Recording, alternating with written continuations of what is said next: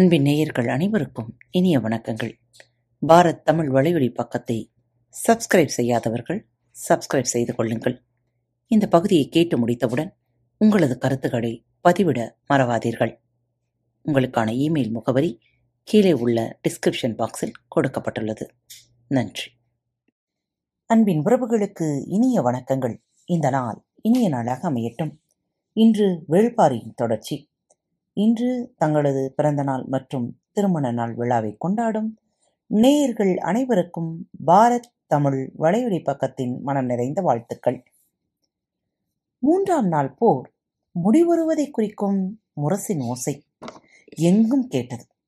ஓசை கேட்டதும் காயம்பட்டவர்களை தூக்கிச் செல்லும் பணியாளர்கள் களநோக்கி ஓடினர். விழுந்து கிடப்பவர்களை எடுத்துச் செல்ல கயிற்றுக்கட்டிலை தூக்கியபடி இரளிமேட்டிலிருந்து பெரும் கூட்டம் தட்டியங்காடுக்குள் இறங்கிய போது திசைவேளரின் மாணவன் ஒருவன் இரளிமேடு நோக்கி மேலேறி கொண்டிருந்தான். நேற்றைக்கு இதே பொழுதில் கபிலரை அழைக்க வந்த மாணவனே இன்றும் வந்தான். வாரிக்கையினும் கபிலரும் ஒரே இடத்தில்தான் இருந்தனர். போர் முடிவுற்ற நேரத்தின் பதற்றம் எல்லோருக்குள்ளிருந்தும் மேலேறி வந்தது. அப்போது அங்கு வந்த அவன் கபிலரை வணங்கி சொன்னான், "ஆசான் உங்களை அழைத்து வரச் சொன்னார்."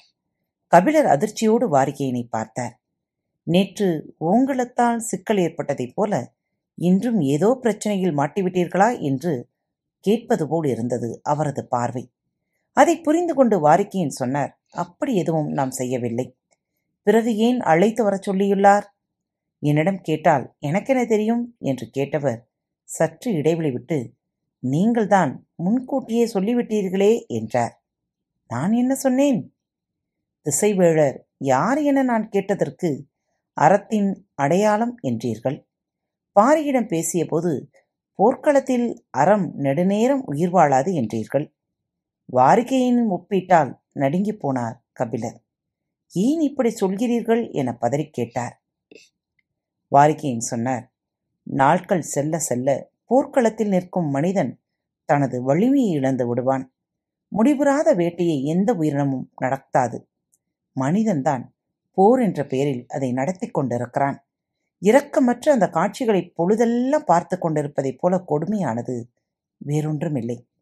கண்களை திறப்பதை விட கடினமானது மூடுவது. மனதுக்குள் விழுந்து கிடக்கும் கொடூரங்களை எதை கொண்டு அப்புறப்படுத்த முடியும்? புறமும் அகமும் வெட்டுண்ட மனித சதைகள் துடித்து கொண்டிருக்க எதிலிருந்து தப்பித்து எங்கே ஓடுவார் அவர்? யாரிடமாவது பேசினால் இந்த துயரிலிருந்து மீண்டெழ முடியுமா என்ற தவிப்பு அவரை அலைக்கழிக்கும். அந்த தவிப்பிலிருந்து மீள்வதற்கு உங்களை அழைத்திருப்பார்." வாரிக்கையின் விளக்கம் கபிலரை பொறிகலங்கச் செய்தது. போர்க்களம் நோக்கி பெரும் கலக்கத்தோடு நடக்கத் தொடங்கினார். அவலத்தின் துயரத்தை நெருங்க கால்கள் அஞ்சின. காட்சிகளை கண்கொண்டு பார்க்க முடியவில்லை. போர் முடிவுற்ற கணத்தில் களம் நோக்கி பயணிப்பதைப் போல் கொடும் துன்பம் வேறில்லை. ஆயுதங்கள் துளைத்து கிடக்கும் மனிதர்களின் மூலம் எங்கும் கேட்டது. உடல்கள் கிடத்தப்பட்ட கயிறு தொட்டில்களை சராசரியாக தூக்கிச் சென்றார்கள். எல்லாவற்றையும் கடந்து நாளிகை வட்டில் இருக்கும் பரன் நோக்கி நடந்தார் கபிலர். அவரது வருகைக்காக காத்திருந்தார் திசைவேளர். திசைவேளரின் முகத்தில் இருளேறி இருந்தது. என்ன நடந்திருக்கும் என கபிலரால் சிந்திக்க முடியவில்லை. வணங்கியபடி அவர் அருகில் அமர்ந்தார். நிலைமான் கோல்சொல்லியின் உயிர் என கருதப்படும் நாளிகை வட்டிலையும் நாளிகை கோடினையும் என்னிடமிருந்து பிடுங்கி எரிந்தது காற்று என்றுதான் சொல்ல நினைத்தார் திசைவேளர். ஆனால் அவரை அறியாமலே முடத்திருக்கண்ணை பற்றிய பேச்சை தொடங்கினார். தவறழைத்தவன் தண்டனையின் வழியே காட்டிக் கொடுத்த நிலத்தை நாம் தேர்வு செய்திருக்க கூடாதோ என கேட்டார். இப்போது ஏன் இதை கேட்கிறார் என கபிலருக்கு புரியவில்லை. தவறேதும் நடந்ததா என கேட்டார் கபிலர். "எல்லாம் தவறுதலாக நடக்கின்றன" என்றார் திசைவேளர். எதை சொல்கிறார் என்பது புரியாமல் விழித்தார் கபிலர். நிலைமான் கோல்சொல்லியின் உயிர் நாடி நாளிகை வட்டிலும் கோலும் தானே. அவை இரண்டையும் இன்று என்னிடமிருந்து காற்று பறித்து கொண்டது என்று சொன்னவர் இன்று எதை கொண்டு பொழுதளந்தேன் தெரியுமா? கலங்கி அவருடைய கண்களை கோர்ந்து பார்த்தார் கபிலர். கொல்லப்பட்ட போர் வீரனின் தசைகள் ஒட்டியிருந்த ஒரு கேடயத்தில் குருதியால் ஊறிப்போன மண்ணெடுத்து முறிந்த அம்பை நட்டு பொழுதளந்தேன். அவரது சொல்லிலிருந்த நடுக்கம் கபிலரின் மீது பரவியது. போர்க்களத்தில் மரணத்தின் கருவி கொண்டு பொழுதளந்துள்ளேன். இனி இந்த நிலம் எண்ணி பார்க்க முடியாத மரணத்தை காணும். கவசங்கள் வீரர்களை காத்து நிற்காது. முறிந்த அம்புகளால் நிலம் பொழுது வீரர்களின் குருதியை குடித்துக்கொண்டே இருக்கும். மரணத்தின் அடையாளமே பொழுதனாகிவிட்டது. இனி போர்க்களத்தின் பொழுதை மரணமே ஆட்சி செய்யும். திசைவிலரின் சொற்கள் கபிலரை உரையச் செய்தன. இந்த நிலத்தை தேர்வு செய்யும் போது நாம் சொன்னது நினைவிருக்கிறதா உங்களுக்கு? நாம் இழைத்த தவறுகளுக்கும் தண்டனை இந்த தட்டியங்காடுதான். நமது தலை சாயும் வரையிலும் இந்த நிலம் நம்மை துரத்திக்கொண்டே இருக்கும் என்றேனே? ஆம் என தலையசைத்தார் கபிலர். துரத்திச் செல்லும் இடைவெளியை கூட இந்த நிலம் வழங்காது என நினைக்கிறேன். இந்த நிலத்திலேயே நானும் சாய்ந்து விடுவேன். முடத்திருக்கண்ணின் உயிர் பிரியும் போது அவன் இழைத்த தவற்றுக்கான தண்டனை என நினைத்தேன். எனது உயிர் பிரியும் போது அதையே நினைப்பேன் என்றவர் நின்று கொண்டிருக்கும் பரன் கம்பங்களை கைகளால் தொட்டபடி, எனது வாழ்வின் பொழுதை இந்த பரன் அளந்து கொண்டிருக்கிறது கபிலரே. எந்த கணமும் அளவை முடியலாம். கலங்கி போயிருக்கும் திசைவளரை எந்த சொல் கொண்டு மீட்பது என தெரியாமல் திணறிய கபிலர் சொன்னார், நீங்கள் இன்னும் நெடுநாள் வாழ வேண்டியவர். மரணம் பற்றி அதற்குள் ஏன் பேசுகிறீர்கள்? வாழ்வை எளிய கணக்குகளால் அளவிட முடிவதில்லை புலவரே. பொங்கும் புதுப்புணலை பார்த்து மகிழவே வைகையின் கரையில் குடியமைத்து தங்கினேன்.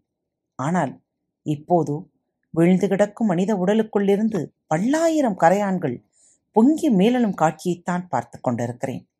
நான் என் கால்களாலேயே இங்கு இழுத்து வரப்பட்டேன். எத்தனையோ முறை இதை தவிர்க்க நினைத்தேன். ஆனால் எனது சொல்லின் வழியே நான் வரவழைக்கப்பட்டேன். நான் நன்கு அறிவேன், வேந்தர்கள் அறவழிப்பட்டு வாழ விரும்புவார்கள். ஆனால் அறம் எனப்படுவது விருப்பத்தின் பார்ப்பட்ட செயலன்று. அது இயல்பின் பார்ப்பட்டது, அன்பின் பார்ப்பட்டது. எனவேதான் வேந்தர்களால் அறவழியில் வாழ முடிவதில்லை. அதிகாரமும் அறமும் இரண்டு எல்லைகள். அதிகாரத்தில் இருப்பவர்கள் அறம் பேணவே முடியாது. அப்படி இருக்க என்னை அழைத்து அறம் பிறழாமல் இந்த போரை நடத்துங்கள் என சொல்கிறார்கள் என்றால் நான் ஏதோ ஒரு வகையில் அவர்களுக்கு காணவனாக இருந்திருக்கிறேன். அதிகாரத்தின் மறுப்பையோ நிராகரிப்பையோ நான் பெறவில்லை. நான் பேணிய அறம் அவர்களின் அதிகாரத்தை உறுத்தாமல் இசைவாய் இருந்திருக்கிறது. அதற்கான தண்டனைதான் இது. கபிலருக்கு என்ன மறுமொழி சொல்வதென தெரியவில்லை. ஆனால் துயரத்தில் மூழ்கும் அவரது மனதை மீண்டெழச் செய்ய வேண்டும் என்று மட்டும் தோன்றியது. இந்த கொடும் தண்டனையை அறத்தின் பொருட்டே நாம் ஏற்றிருக்கிறோம். ஒரு வகையில் இதுவும் நமது கடமைதானே என்றார். வெல்ல நினைப்பவர்களும் அழிக்க நினைப்பவர்களும் தான் போரை விரும்புகிறார்கள். வாழ நினைப்பவர்கள் வேறு வழியின்றி அந்த போரை எதிர்கொள்கின்றார்கள். நான் முதல் தரப்புக்காக பரநேறியிருக்கிறேன். எனவே எனது உள்ளொளி அணைந்து கொண்டிருக்கிறது. நீங்களோ இரண்டாம் தரப்புக்காக நிற்கிறீர்கள். எனவேதான் அணைய விடாமல் தடுக்கும் துணிவை இழக்காமல் இருக்கிறீர்கள் என்று சொன்னவரின் கண்களில் நீர் பெருகியது. சற்றே தலை கவிந்த திசைவேளர் குரல் தாழ்த்தி சொன்னார், என்னை ஆற்றுப்படுத்த முயலாதீர்கள். நேற்றிரவுதான் நான் நீலனை பற்றி அறிந்தேன். எவ்வளவு பெரிய சூழ்ச்சியில் நான் சிக்க வைக்கப்பட்டுள்ளேன். நீங்களாவது எனக்கு தெரிவித்திருக்க கூடாதா? சற்றே தயங்கிய குரலில், தாங்கள் நிலைமான் கோல் சொல்லியாக இருக்க ஒப்புக்கொண்ட பிறகு பேரரசர்கள் வீட்டிற்கும் அவையில்தானே நான் உங்களை சந்தித்தேன். எனவே இதை பற்றி பேசும் சூழல் இல்லாமல் போனது என்றார் கபிலர். இந்த போருக்கு பின்னணியில் இப்படி ஒரு செயல் நடந்திருக்கிறது என தெரிந்திருந்தால் நான் நிலைமானாக ஒப்புக்கொண்டிருக்க மாட்டேன் என்பதை நீங்கள் நம்ப தவறிவிட்டீர்கள். எனவே இதை பற்றி பேச வேண்டும் என உங்களுக்கு தோன்றவில்லை. திசைவேளரின் சொற்களை கபிலரால் எதிர்கொள்ள முடியவில்லை. நடுங்கிய தன் கைகளை குவித்தபடியே எதையோ சொல்ல வந்தார் கபிலர். சட்டன அவரின் கைகளை பற்றிய திசைவேளர் சொன்னார், என் தோழனாய் என்னை நீங்கள் கவனப்படுத்த தவறிவிட்டீர்கள். அதை எனது மனம் ஏற்றுக்கொள்ளாது.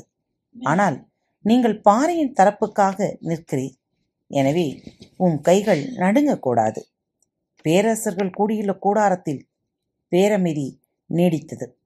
மயூர் கிழார் தனது வாக்குமூலத்தை சொல்லி முடித்துவிட்டு வெளியேறினார். மலை மீது ஏறி செல்ல வேண்டாம் என்று நான் எவ்வளவு சொல்லியும் அவர்கள் கேட்கவில்லை என்பதுதான் அவர் வலியுறுத்தி சொன்னது. ஆழ்கொள்ளி மரத்தின் அருகில் போகாமல் மிக தள்ளியிருந்த ஓரிரு வீரர்கள் தப்பி வந்து நடந்ததை விளக்கியுள்ளனர். வேந்தர் படையின் 2 தளபதிகள் இன்றைய போரில் இறந்துள்ளனர். அதே நேரம் பரம்பின் தரப்பு தளபதியான கூழையனும் வேட்டூர் பழையனும் கொல்லப்பட்டுள்ளனர். சம அளவில்தான் மரணங்கள் நிகழ்ந்துள்ளன என திருத்தப்பட்டு கொள்ளும் நிலையில் இங்கு யாரும் இல்லை. ஏனெனில் இன்றைய போரில் பரம்பின் தாக்குதல் எண்ணி பார்க்க முடியாத அளவுக்கு இருந்தது. இதுவரை வாளேந்தாமல் நின்றிருந்த அரசர்கள் இன்று தாக்குதல் முனைக்கு போக வேண்டிய நிலைக்கு வந்துள்ளனர். மயூர்கிழார் அவை நீங்கி நீண்ட நேரம் ஆகியும் யாரும் பேச்சை தொடங்கவில்லை. முதன்முறையாக போர்க்களம் பற்றிய அச்சம் அவையில் அமைதியின் முடிவில் பரவி இருந்தது. 2 தளபதிகளின் மரணம் கூட பாதிப்பை ஏற்படுத்தவில்லை. மாறாக பரம்பின் போர் முறைகள் விடையறிய முடியாத கேள்விகளாக இருந்தன. காற்றின் வீச்சும் போக்கும் அம்பை இழுத்துச் செல்லும் அல்லது மறித்து சாய்க்கும், வலுவிழக்கச் செய்யும். ஆனால் காற்றின் துணை கொண்டு எப்படி அம்பு எய்த முடியும்? காற்றின் வருகை எப்படி கணித்தனர்? அது வருவதற்கு முன் எப்படி அம்பை விடுத்தனர்? கண் பார்வைக்கு அப்பால் அம்புகள் பறவைகளைப் போல பாய்ந்து செல்கின்றன. மனிதர்களால் இதுபோன்ற முயற்சி செய்ய முடியுமா? நாம் மனிதர்களோடுதான் போரிட்டு கொண்டிருக்கிறோமா? கேள்விகள் அடுக்கடுக்காய் மேலெழுந்தன. ஆனால் யாரிடமும் விடையில்லை. உதயஞ்சேரல் சொன்னான், வீரர்களை தைத்த அம்புகளில் ஒன்றை கூட எளிதில் பிடுங்க முடியவில்லை.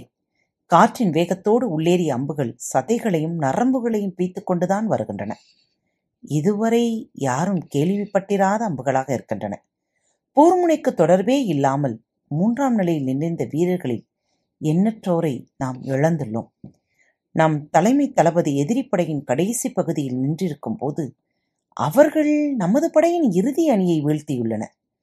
யாராலும் நெருங்கவே முடியாத அளவுக்கு நிறுத்தப்பட்டிருந்த படையணிகளை பிளந்து கொண்டு எதிரிகள் மூஞ்சல் வரை வந்துள்ளன. முப்பெரும் பேரரசுகளின் தாக்குதல் திட்டங்களை ஒரு சிறுகுடி மன்னனின் படை அசைத்து பார்க்கிறது. இது எப்படி நிகழ்கிறது என கேட்டார் சோழவேளன். கேள்வி நேரடியாக கருங்கை வாணனை நோக்கி இருந்தது. நேற்று அவன் வகுத்த திட்டப்படி பரம்பின் குடி முடியனும் குடி ஆசானும் கொல்லப்பட்டிருக்க வேண்டும். பரம்பு படை இன்று பெரும் நெருக்கடியை சந்தித்திருக்க வேண்டும். ஆனால் நடந்தது இதற்கு நேரெதிராக இருக்கிறது. போர்க்களத்தின் செயல்பாடுகளுக்கு பொறுப்பேற்க வேண்டியது தலைமை தளபதியான கருங்கை வாணனி. அவையில் நடந்த உரையாடலை கேட்டுக்கொண்டிருந்த குலசேகர பாண்டியன் இதுவரை கருத்தேதும் சொல்லவில்லை. போர்க்களத்தில் நிகழும் உரையாடலின் சொற்கள் முக்கியத்துவத்தை நன்கு அறிந்தவர். இன்று எந்த ஒரு சொல்லையும் உச்சரிக்காமல் அமைதியாக இருந்தார்.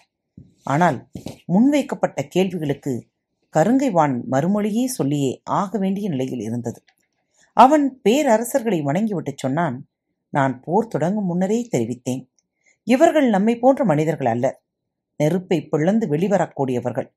பாறைகளை உருட்டியும் மரங்களை பிரிங்கி எடுத்தும் தாக்கக்கூடியவர்கள். எந்த ஒரு விலங்குடனும் மனிதன் விதிகளை உருவாக்கி போரிட முடியாது. இந்த விலங்குகளை அழிக்க வேண்டுமென்றால் நாம உருவாக்கி கொண்ட விதிகளை தூக்கி எறிய வேண்டும். கருங்கை வாணனின் சீற்றத்தை மறித்து நிறுத்தினார் சோழவேளன்.